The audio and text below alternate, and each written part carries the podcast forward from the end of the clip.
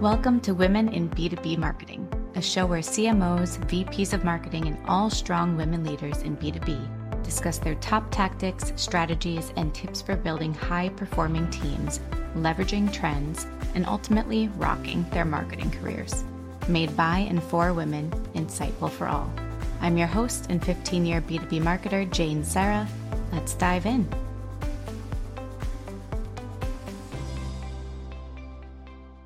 Okay, thank you everybody for joining us today for another episode of Women in B2B Marketing. Today I have the fabulous Georgiana Laudi. She is co founder and CEO of Forget the Funnel, which is also a book. If you're on YouTube, you see it. For podcast listeners, I just showed the book. It is also now a podcast. I believe it launched just this month, so recently, a week or so ago. Congrats. She's co creator of the Customer Led Growth Framework. She has 20 plus years growing B2B and B2C brands former VP product marketing at Bitly, former VP marketing at Unbounce, growth advisor to countless well known brands that I can't name. The amazing Gia. Welcome to the show. Thank you. Wow, that was quite the intro. I appreciate it. There's so much. I actually, before we dive in, I want to just read something that gave me good chills in the very, very beginning of the book. This is just amazing. I'm reading a praise for the book, right? Oh. My team paid tens of thousands of dollars to work with Claire and Gia, and we earned every dollar back tenfold. This book shows exactly how they did it and how you can too. From Rand Fishkin. What? Amazing. like just claps for the, I mean everyone know, listening knows who Rand Fishkin is. So huge to have those kudos. Amazing. Yeah, Congrats. Absolutely. How did that come about? Uh, yeah, uh, it's funny SparkToro. so Rand is you know most well known for his work with Moz, but uh, a couple of years ago, mm, was it 2019? 2019 was when he launched yeah. SparkToro, so his new startup. And he came to Claire and I basically like him and Casey were looking for sort of validation on to feel like a level of confidence to launch. And he came to Claire and I, and we were like, Of course, we're going to help you, of course. And so we were super, super yeah. lucky to work with him on that first project, which helped refine sort of the messaging that they went to market with. But then we got to work with Rand again a year later he came back again and wanted to refine their like product onboarding experience and so that was our second opportunity to work with wow. them so yeah SparkToro has been sort of in and out of customer led growth and working with forget the funnel for the past couple of years and rand is absolutely awesome as is amanda and casey little micro team yeah really i mean great team yeah. yeah amazing so cool. Well, congrats again. That was just really cool to read when I was looking through this. But I always start out with this question. But if you could walk us through your amazing career path, I just shared a tiny snippet of it in the intro. So if you could, you don't have to go in through everything, but what got you into B2B and some B2C marketing in the first place? How'd you get here? Um, I actually started in B2C. I started working for my father's business, retail, brought that business online rather with like an e commerce website. It was in the flower business, which at the time, I don't know what the numbers are now, but at the time was the fourth most purchased thing on the internet was flowers.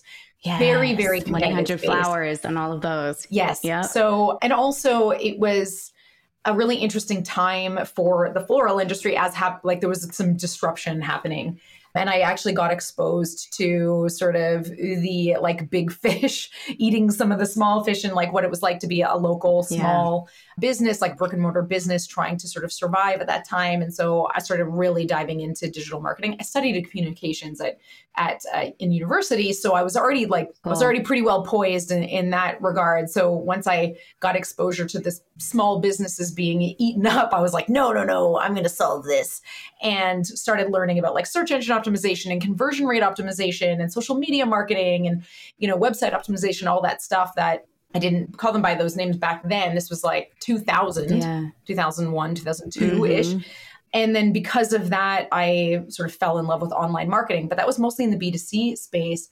What got me into B2B was about 10 years later, 11 years later, I started running women in tech sort of events, local events for oh, women in cool. tech in person. And it was like helping women who wanted to break into tech, basically lowering the barrier, helping make the tech community a little bit more accessible. And they were like standing room only events for two years, really, really popular. And that exposed me to the startup community, which then led me to Startup Festival in Montreal in 2011, I guess it was and Dave McClure talking about pirate metrics for the first time. I think that was 2012. Mm-hmm. And I was like, yes, SaaS, like recurring revenue businesses, these are my people because they understand the role yeah. of marketing post acquisition. And so I was like, finally, these are the people that are going to understand that marketing is a revenue generator, not just a cost center. So I was like, I found my people and I'm never going back. And I sort yes. of I attached myself onto the side of B2B SaaS and sort of never looked back. Now to to say that everybody in SaaS understands that revenue uh, marketing has a role to play post acquisition and is a revenue driver is kind of funny because you know we're how many years later and that's still we're still preaching. It's still a conversation. Exactly. that was really where I sort of tipped over into B2B was was that concept of marketing playing a critical role post acquisition. I just knew that those were the types of businesses I should be working with. Mm-hmm.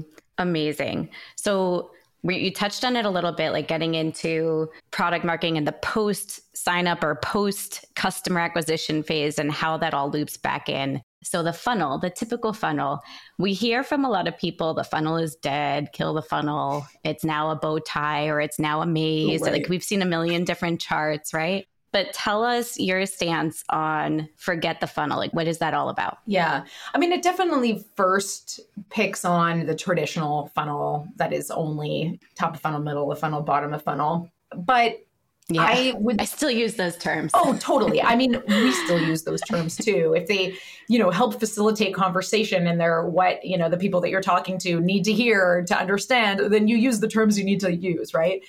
But yeah. where those, I mean, there's the obvious places where the funnel falls down post acquisition.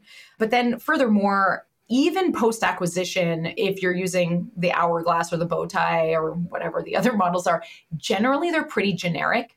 So thinking about all customers as being like, okay, here's top of funnel, and that, you know, thinking we understand what that means, or middle of funnel, or, or bottom of funnel, or even post acquisition, if we're using sort of generic buckets that we're putting our customers in especially if we're talking about product led growth companies or like companies that are looking to scale it's that's really risky because we're not getting yeah. to the sort of nuance of what customers need at those various stages. We're also not taking into account the nuance of our product, our offering, our market, right? And so they're just too generic across the board generally. I take the same issue with pirate yeah. metrics, right? Very helpful for thinking about post acquisition and the value of post acquisition marketing, but it is still generic. And so that's why we sort of pick on the funnel in that way that we should not be thinking about our relationship with customers as being a funnel. We should be thinking about it as a relationship that has, you know, ups and downs, that has milestones and needs and and you know what customers are thinking and feeling as like full blown sentient human beings that they are. Mm-hmm. That makes a lot of sense. And we started to touch on this before I turned the mics on, but product marketing customer led marketing and then how this all comes back to the funnel. I know yeah. we were saying that marketing is still so siloed, especially the bigger you, uh, your company size gets, and you have various teams for each function or each channel, depending on your org structure. Mm. But there's usually product marketing in one bucket, then customer marketing in another. And the funnel typically relates to demand gen or lead gen revenue teams. So, how do you see these all working together and really customer led working towards the funnel or replacing the funnel. Right. Well, I definitely will say it depends because every team I've ever worked with, the marketing team, product, product marketing, customer success, sales shakes out differently so different. at every single company I've ever worked with. So it's the, the answer is definitely like what works for your org. But just to go back to the funnel yeah. piece for a second, we generally think about it in terms of like a customer experience.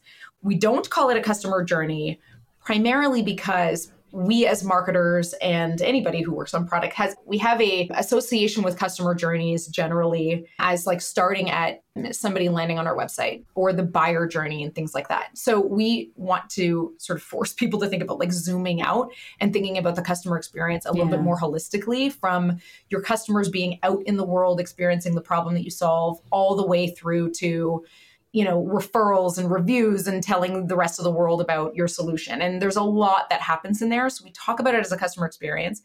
And then generally your customer experience will break down in three phases. So the struggle phase the evaluation phase and the growth phase. And inside of each of those phases, we should be looking at what are our customers' sort of success milestones inside of each of those. And they're different for every company.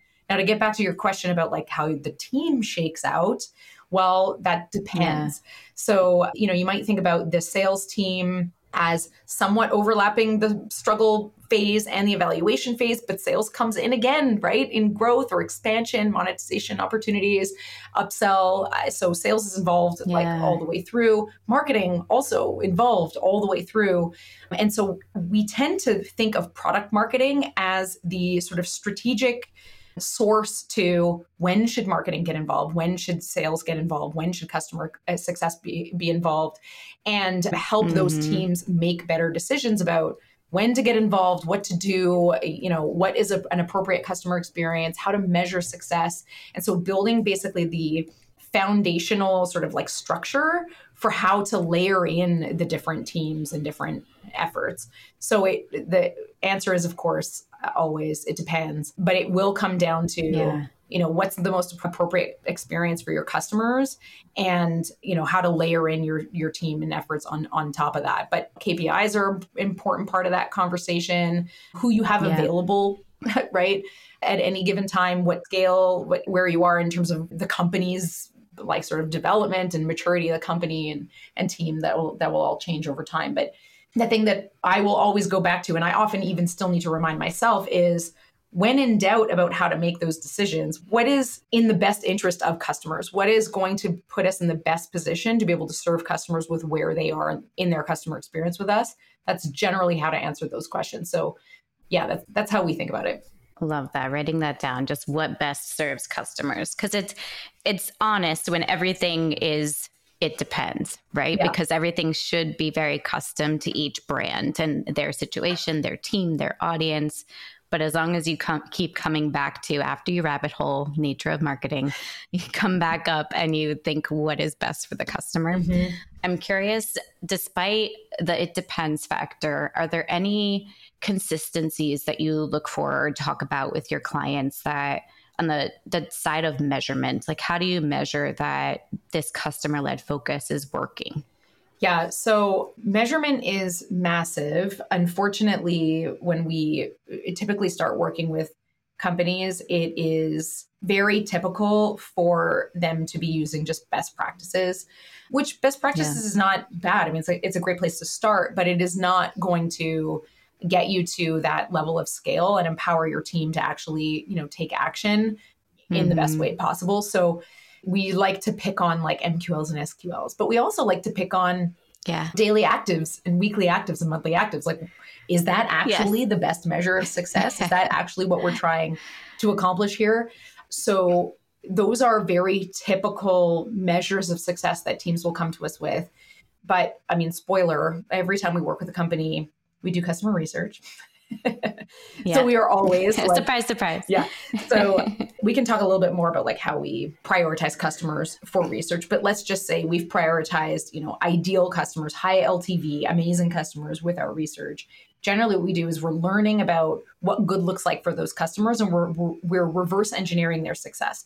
So we basically look back at like, well, how did they use the product in a meaningful way if we work backwards? Like what does continued value yeah. happy healthy customers look like? How are they using our product on the day to day or maybe it's not day to day maybe it's weekly. Maybe it's monthly. But what is the meaningful product usage that shows us that they're healthy happy and a low risk of churn right? High retention high ltv happy happy customers. Then we sort of go work backwards from that.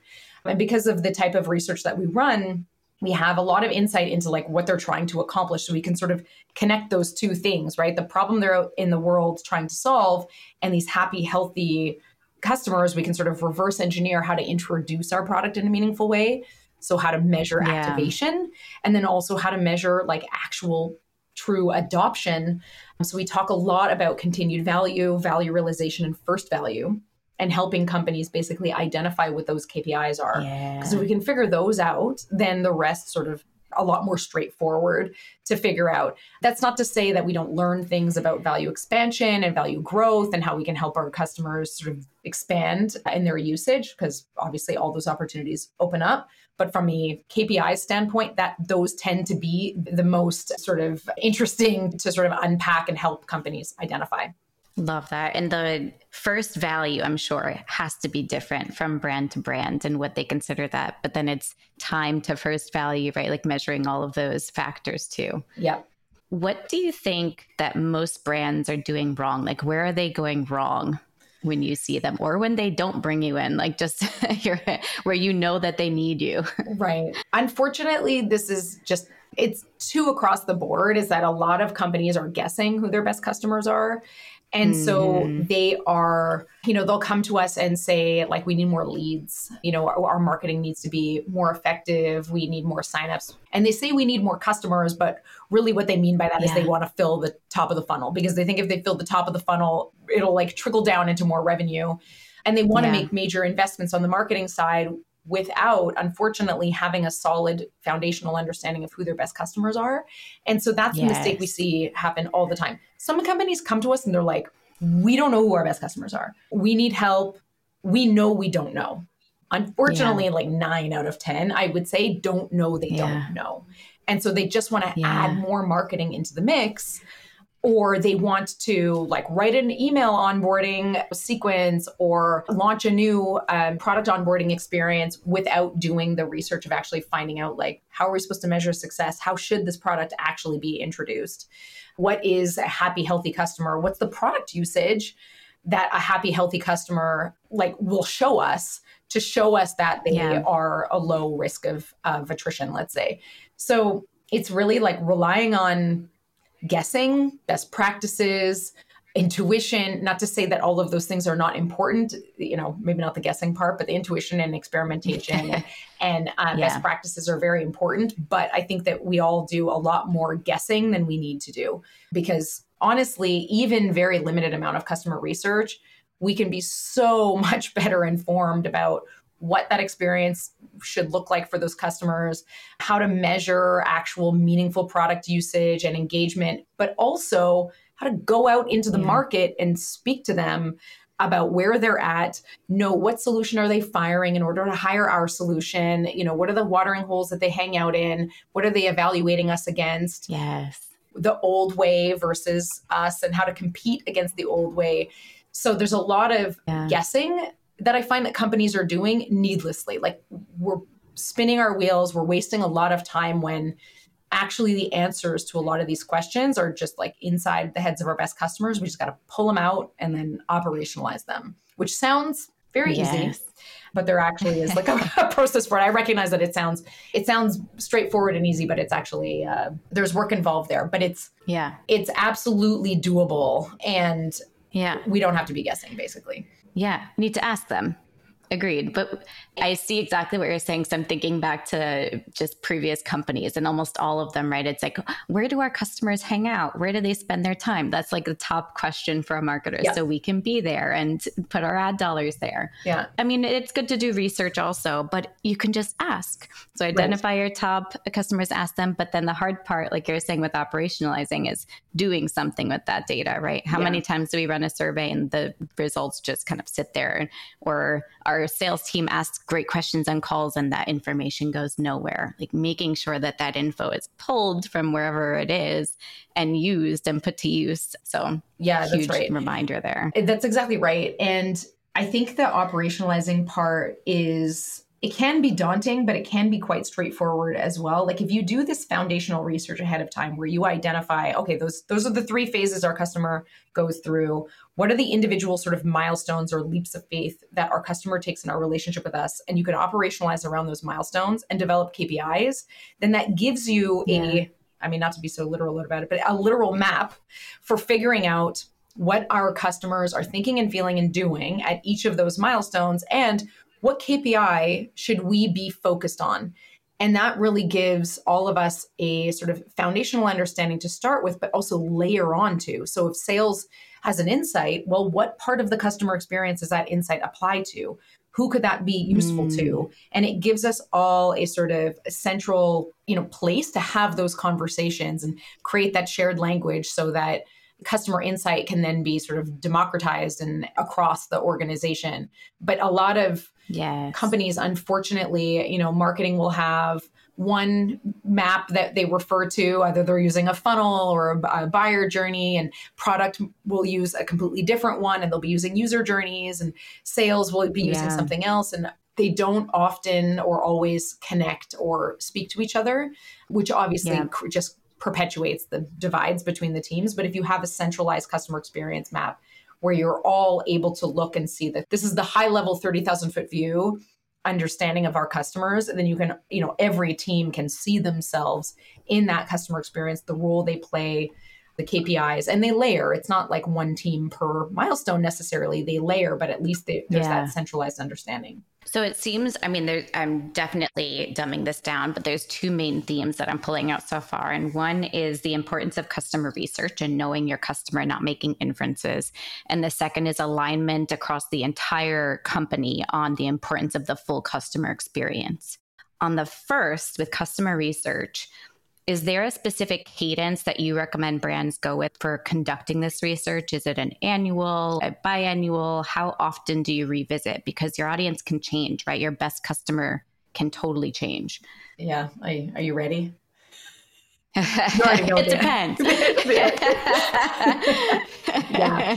So, I mean, to your point, just to start there, your customer can change. Um, so, if you have not done customer research in the last three years, you are late. You needed to yeah. have done it already. But I'll just say that companies that it depends on the company, depends on the maturity of the company. We work with some earlier stage companies that are just getting started and they want a solid foundation to, to start with. They know they want to do things right from the get go. And those companies, yeah. often what will happen with them is a year later, they'll come back and they'll want to do the same style of research again because like you mentioned the the product obviously changes the market changes.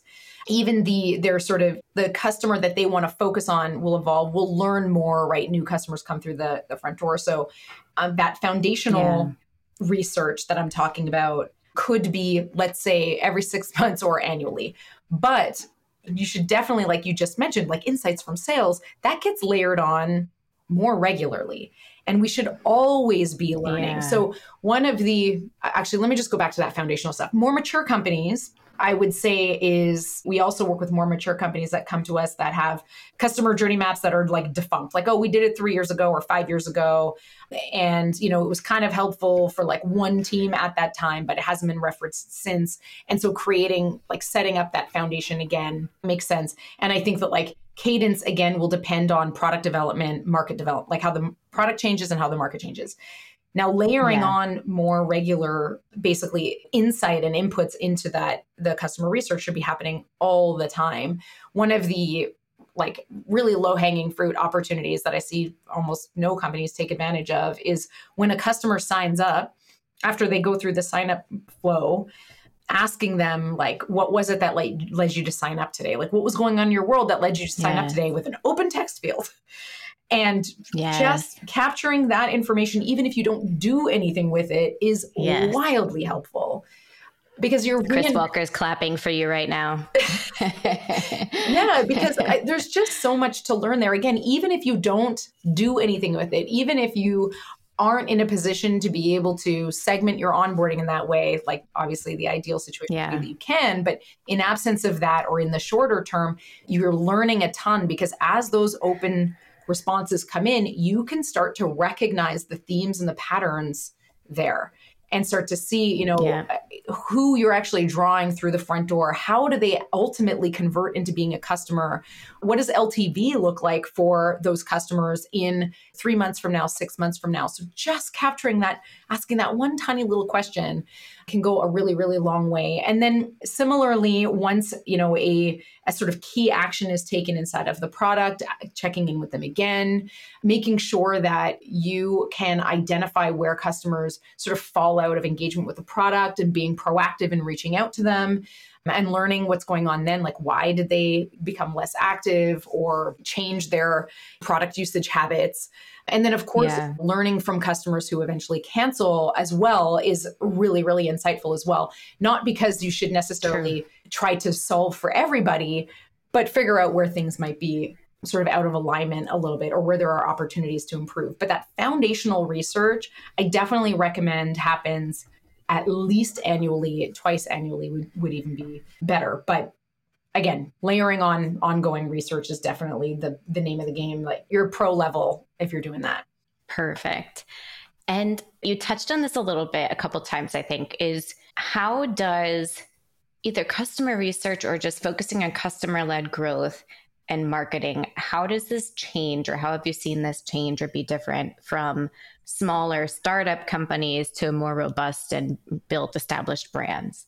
I mean, it's probably going to be really obvious, my answer, but it's like the number of people involved. But in both yeah, scenarios, yeah. it's really important that the senior leadership team, so to speak, be brought along the entire yeah that's critical at early Key. stage or at later stage, but it looks different. Who might champion it internally will be different. At an earlier stage company, it's definitely going to be the founder that is championing this type of work or a head of marketing. If there is one later stage company, it's probably product marketing but maybe you know supported in, and championed internally by the CPO and the CMO.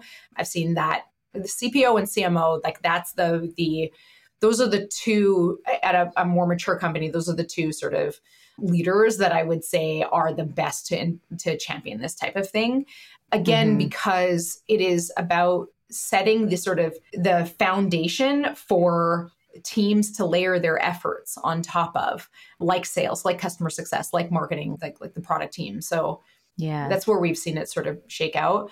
But yeah, so who's championing it internally changes, obviously, how many people are involved. Yeah. Just because there's more people. And so, you know, which can be good and bad, right? yeah. But also at an earlier stage company, there might be one version of your customer experience map. At a later stage company, there are multiple. They all are based on the same sort of milestones, but there will be additional sort of yeah. lenses. I, I sort of think about it. This is, I'm definitely aging myself, but you know, those like projectors in classrooms where it be like, the, yes, like the clear sheets that layer over top. I sort of yes, like that. The marker, That's the wipe off marker. I remember those. Yeah. So each department sort of represents a new sort of layer or sheet laid on top of that foundation. And that's that can be a helpful way to look at it too, because then you're all using the same language to talk about the milestones and the KPIs and the customers on the whole, but you all have, you know, your own unique sort of role to play in in each of those. Love that. That's really interesting. And it, yeah, I think it's the size of the company. I could see fewer people being a burden, but also easier and faster, right? The good at the one silver lining, or not one, but one of the silver linings of a startup is you can move faster. There's less red tape. But then a bigger company, you have more stakeholders, which can be a plus and a minus. It's slower moving, but you have more bandwidth and people can take on different aspects of it. Absolutely. So, yes. Interesting. Yeah. With your clients and advisees, I know you're you're advising multiple brands as well. What do you see working in 2023 or excited about in 2024? And working, you can take this any direction you see, like towards revenue growth or better bringing value to the customers. Really, those would go hand in hand in theory. But what do you see working? One of the areas that I think is really exciting right now is like product led sales and how product led growth can serve yeah. product led sales and all the opportunity that is sitting there for companies that you know i think we've only seen the tip of the iceberg of the potential there. Yeah. But truth be told we're we're not that far along with product led growth on its own. Um, there's a lot yeah. of opportunity for more mature companies to introduce product led growth and take advantage of creating those experiences and lowering the barrier and lower, lowering the touch.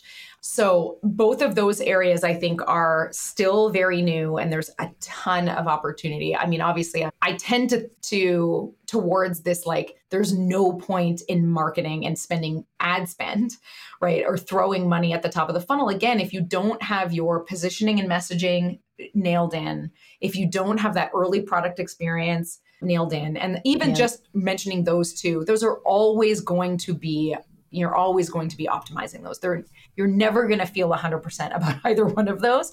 Uh, there's always room yeah. for growth, but making progress there is critical before layering on more ad spend, especially now. Yes. That's what's what is sort of happening in the what I'm seeing happen in the market now is like marketing is so much more expensive than it used to be. It's a lot more expensive to acquire a customer. Yes. And so I think that companies are finally getting to this point where like we're wisening up. And it's not just about throwing more marketing at this thing to throw to show and prove yes. like growth trajectories where actually like revenue actually matters and turning those leads into customers and high LTV customers. We're being forced to think in that way. And i think it's a really good thing obviously there's it's a bit of a scary market right now. I know that a lot of like vc funding is, is looks very very different. And like i mentioned before the cost to acquire yes. customers a lot higher than it used to be. But i think that inevitably that was always the right way to go about things was to get smarter at like your conversion rates and focusing on your you know your trial to paid or your free to paid conversion rate. You should have always been focused there. And i think that now companies are they don't have a choice. Yeah. And i think that's a very good thing. So product led growth the opportunity there doing a better job of meeting customers where they are at scale is a really interesting sort of space right now and, and, a good opportunity for companies that I think that it never ceases to blow my mind when I talk to a company that is, you know, so sophisticated on the product side of things, but yet their mechanisms for communicating the value of the product are just not there. I'm like, it's 2023. The technology yeah. exists to do this. You're sending yes. time based emails when you could be sending product triggered emails, right? Based on action they took yes. or didn't take. And so many companies don't take advantage of that. So that really excites me. And that's just like, that's table stakes for PLG. And then, as I mentioned yes. at the beginning, identifying opportunities for product led sales is also a really cool space right now because I think that some of the more mature companies that have a have a, a real sort of motion there, like a, a legitimate sales motion that want to get yeah. a lot smarter in how they're running sales. Also, there's a ton of opportunity to identify leads within that sort of the customer bases that maybe we couldn't identify before. Again, because we're getting smarter about yes. what do good customers look like? What does actual product value look like? How do we measure that? Which gives sales an opportunity to identify those customers and and do like proactive outreach and make their job a lot easier. But again, these are all things that like sound straightforward and yep of course of course we should be doing this. But you know as companies are being pinched for resources a lot of teams are shrinking yes. in size right now. Yeah. Um, we're, we're being forced to do more with less. Yeah. I still think that getting smart about optimizing customer experiences and looking at those those critical sort of conversion rates there's still a lot of opportunity there. I don't think nearly enough companies have tapped into that because they haven't had to before. So I'm excited. Yes. I think it's I think it's a good thing, but it can feel tough. Yeah, I feel like I, I just found myself clapping a, like along with everything you said because I feel like you hit on at least five different key yes moments of like we need to like first you mentioned messaging and positioning being key and it's often something that gets overlooked because people like it's speed right? Let's throw money at this and get some users. And it's a mistake i see a lot of marketers make right away right? They started a new company. Let's redo the website. I'm very much of the mindset of no let's pause and first find out is this who our audience is? Everyone when i first come into a new company i always hear we already know who the audience is. We don't need to spend time on that. Let's speed up and do this. So often yep. i've heard that. I'm like do we though? Mm-hmm. so I love that you're reiterating we need to focus on messaging and get that right before we throw more marketing dollars in. Yep. And yes, product triggered emails. I mean, this customer led growth and PLG mindset really involves every team member. If you think about it, like the alignment that's email specific, email teams. You're right. Ugh, so many are still using scheduled sends and triggers based on something in their CRM. They clicked on an ebook. Okay, send them this, which can be great too. Yep. But there's this whole other product component that should be factored in. I mean, yep. preach. I want to go back to one thing. So with PLG, yeah. I think there's a conception that PLG is just for those targeting SMB and small businesses, mm. um, not when you get to enterprise. I'm curious what you think about the conception and is PLG for one type or size or for all? Oh boy, that's a great question. I definitely think that every a company can can benefit from introducing product led strategies even those that sell into enterprise so this is this is a conversation that actually i have often which is like who should we be targeting is it the economic buyer this is not language that a founder would yeah. necessarily use in a conversation with us. But essentially, what they're yeah. asking is should we be targeting with outbound sales or even in our messaging on our website that economic buyer or more that functional user? Again, that's not mm-hmm. language that a founder would ever use. Yeah, yeah, but yeah. A lot of folks do get stuck there. And there are cases where this is maybe not true, but I would say that nine times out of 10, and by the way, I would I would say 10 times out of 10, but I like I reserve the right to be wrong in some capacity. Yeah. Generally, we advise the person who feels the pain that your solution solves is who you should be focused on in your marketing and in your positioning yeah. and messaging on your website and in your early product led experiences that you create. If you're serving into a i mean we're talking about b2b here right? So if you're serving into a an enterprise right or where there are multiple people involved there's nobody more important than that champion. If you cannot get yeah. buy-in and win that champion that functional user the person who feels sorry i shouldn't say functional user because that isn't always I, am being too black and white about it, but essentially that the person who feels the pain that your solution solves, whether or not that's a a functional user or a manager, right? The person who's closest to the problem. Mm-hmm. If you can't win them yeah. over, there's no economic buyer or technical buyer, or in some cases, you know, functional user to even worry about. So focusing yeah. on them is generally, again, I'll say nine times out of 10, but arguably 10 times out of 10, your biggest advantage is to focus on that person. Yeah. And I am often hard pressed to work with a company where I cannot find an opportunity for them to leverage product led growth in some way, shape, or form to prove to that champion that this solution can solve a problem for you, even if it is a sandbox account available on your website or what I call like faux yeah. freemium. Where you give that champion some sort of opportunity, even with, if it's with like dummy data or whatever, you give them an opportunity yeah. to kick the tires to see can this thing actually do what the website said it could do for me? Yeah. And sort of prove it and give them an opportunity to again kick the tires. And that's like a, a faux freemium, right? It's not it's not a true freemium model, but it is still product led. And it's still an opportunity yeah. for that champion to get in there, see how it feels, see what other team members' experience might feel like. Does it actually solve the problem that you know the, the marketing site said that it does? So that's a like yeah. kind of a no-brainer. There's also like interactive demos.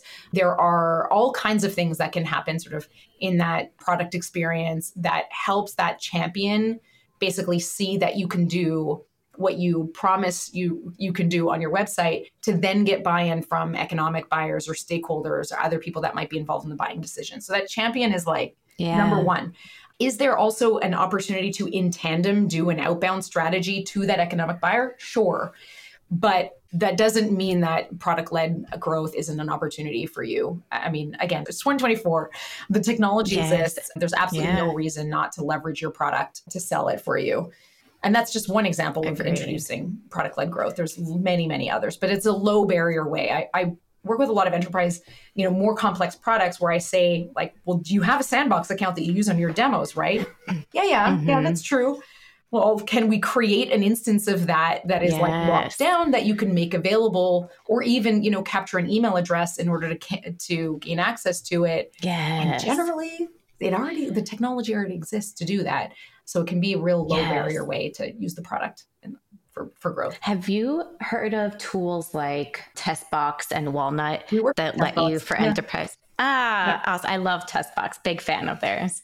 Very cool. Because then, if you don't, for these enterprise companies that don't give you a free trial or don't want to, uh, you know, unload their their sandbox, you can use a tool like this where they get to actually go in and demo and That's feel right. it themselves. Yeah, exactly. But there's always an opportunity for that, especially if you put that champion in your mind's eye and understand like what is motivating them to solve this problem. What is the old solution they're firing in order to hire another one?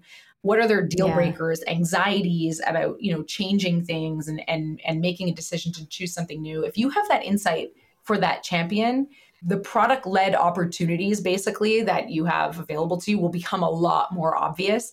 And by the way, we call yeah. it customer led growth because whether or not you're layering in product led growth or sales led or marketing led or community led, you know, there's all kinds of these, you know, these X led sort of movements. We see uh, customer led yeah. growth as being sort of at the foundational level, at the at the base of that to understand what strategies to layer on and when. Yes. What are the situations in which we should be leveraging PLG? What are the situations that we should be le- leveraging, you know, PLS, right? Product led sales, or all the other opportunities that might be available to us. It's at the end of the day, what is in the best interest of our customers? And that's why CLG is sort of that foundation. What is the most appropriate experience that we can provide them, whether product led or sales led or marketing led? I love that. That's so true. We are hearing as marketers left and right, there's all these new dash led growth that yep. come in that are coming up. I think what is it? GTM partners is someone they have this whole list of a million different ones. But I, I agree with what you're saying that customer led growth should be at the, the foundation, the core of these, and then it can determine what other functions you're building on. And you should never really choose just one anyway. You should totally use multiple. A hundred percent. Yeah, yeah, yeah. They're they're all for the taking. It's just that what is the most appropriate customer experience for your customers, your high LTV customers and then yeah. leverage the shit out of all of them. There's you know there's yeah. there's plenty available yes. and there's a lot of amazing work going into a lot of that. Like I said, product led sales is a really exciting place right now. Product led growth, we're we're still at the tip of the iceberg in terms of taking advantage yes. of all the opportunities there. But unless we understand what our customers need and want and what yeah. actually matters to those customers, we will be guessing at any one of these other strategies. Yes. It's funny. It kind of reminds me of ABM back in the day when it was first starting. It was like, okay, ABM is only for enterprise. You have to have this major platform and you have to do it this way.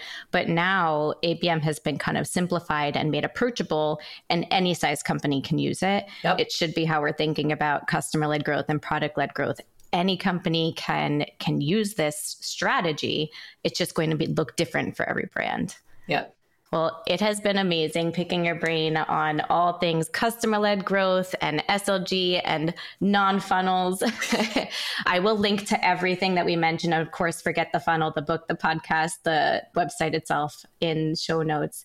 But I'm curious if you could share any podcast or book that you're reading or listening to today that you recommend our listeners do as well. Yeah, so I mean, it primarily the audience here is B2B marketers, right? I really love Lenny Rachitsky's podcast. So Lenny Rachitsky okay. has a I mean, if you Google Lenny's newsletter or Lenny's podcast, he's a yes. product manager.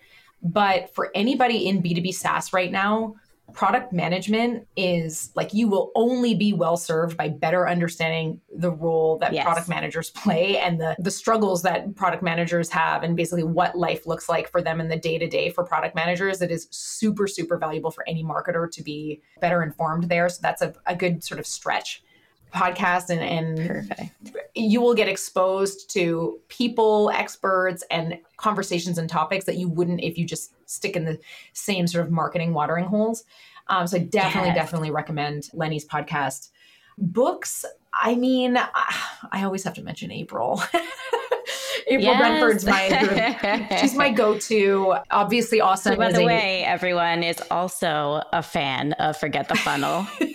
right on the cover. Yeah. Oh yeah. I was like, April, I'm putting you on the cover of the book. She was like, What are you talking about? I was like, Oh, you're going on the cover.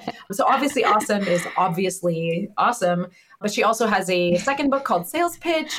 Yes. Which is also a really good, more of a stretch for like product marketers to yeah. to sort of take a little bit of a foray into like the sales world and and expose yourself to like more of the sales narrative. So some some folks in b2b are really on the product side. Some folks in b2b are more on the sales side right in marketing. So yeah. pushing both of those more on the product side more on the sales side. Get outside the bubble basically the marketing yes. bubble. Yeah i guess those would be my love my two that's great. I mean, I love the advice of just getting outside your bubble because you're right. You do tend to like in marketing, you stick to, okay, B2B marketing, let's look up different podcasts and you get recommendations and you stay in your little niche. But you're right, it's great to go outside of that because it gives yeah. you a different perspective and like break out of your mold from time to time. Yeah. Well, thank you so much, Gia. It's been a pleasure chatting with you. I hope to reconnect selfishly one to one so I can pick your brain some more. Absolutely. Um, but if that. anyone wants to connect, where's the best place for them to reach out to you? I think it's probably LinkedIn these days. I mean, obviously the website yeah. and my email is gia at forgetthefunnel.com. So anybody can email me, but LinkedIn is where I'm hanging out. That It's unfortunately not Twitter anymore. I've given yeah. up. Yeah. yeah, especially lately. Yeah. Thank you so much. It's been a pleasure. And thank you, everybody, for listening and tuning in. If you enjoyed, share with a friend, like the podcast, rate the podcast, leave a review. It helps us get in front of more folks, more women. So thank you, everyone. Have a wonderful day.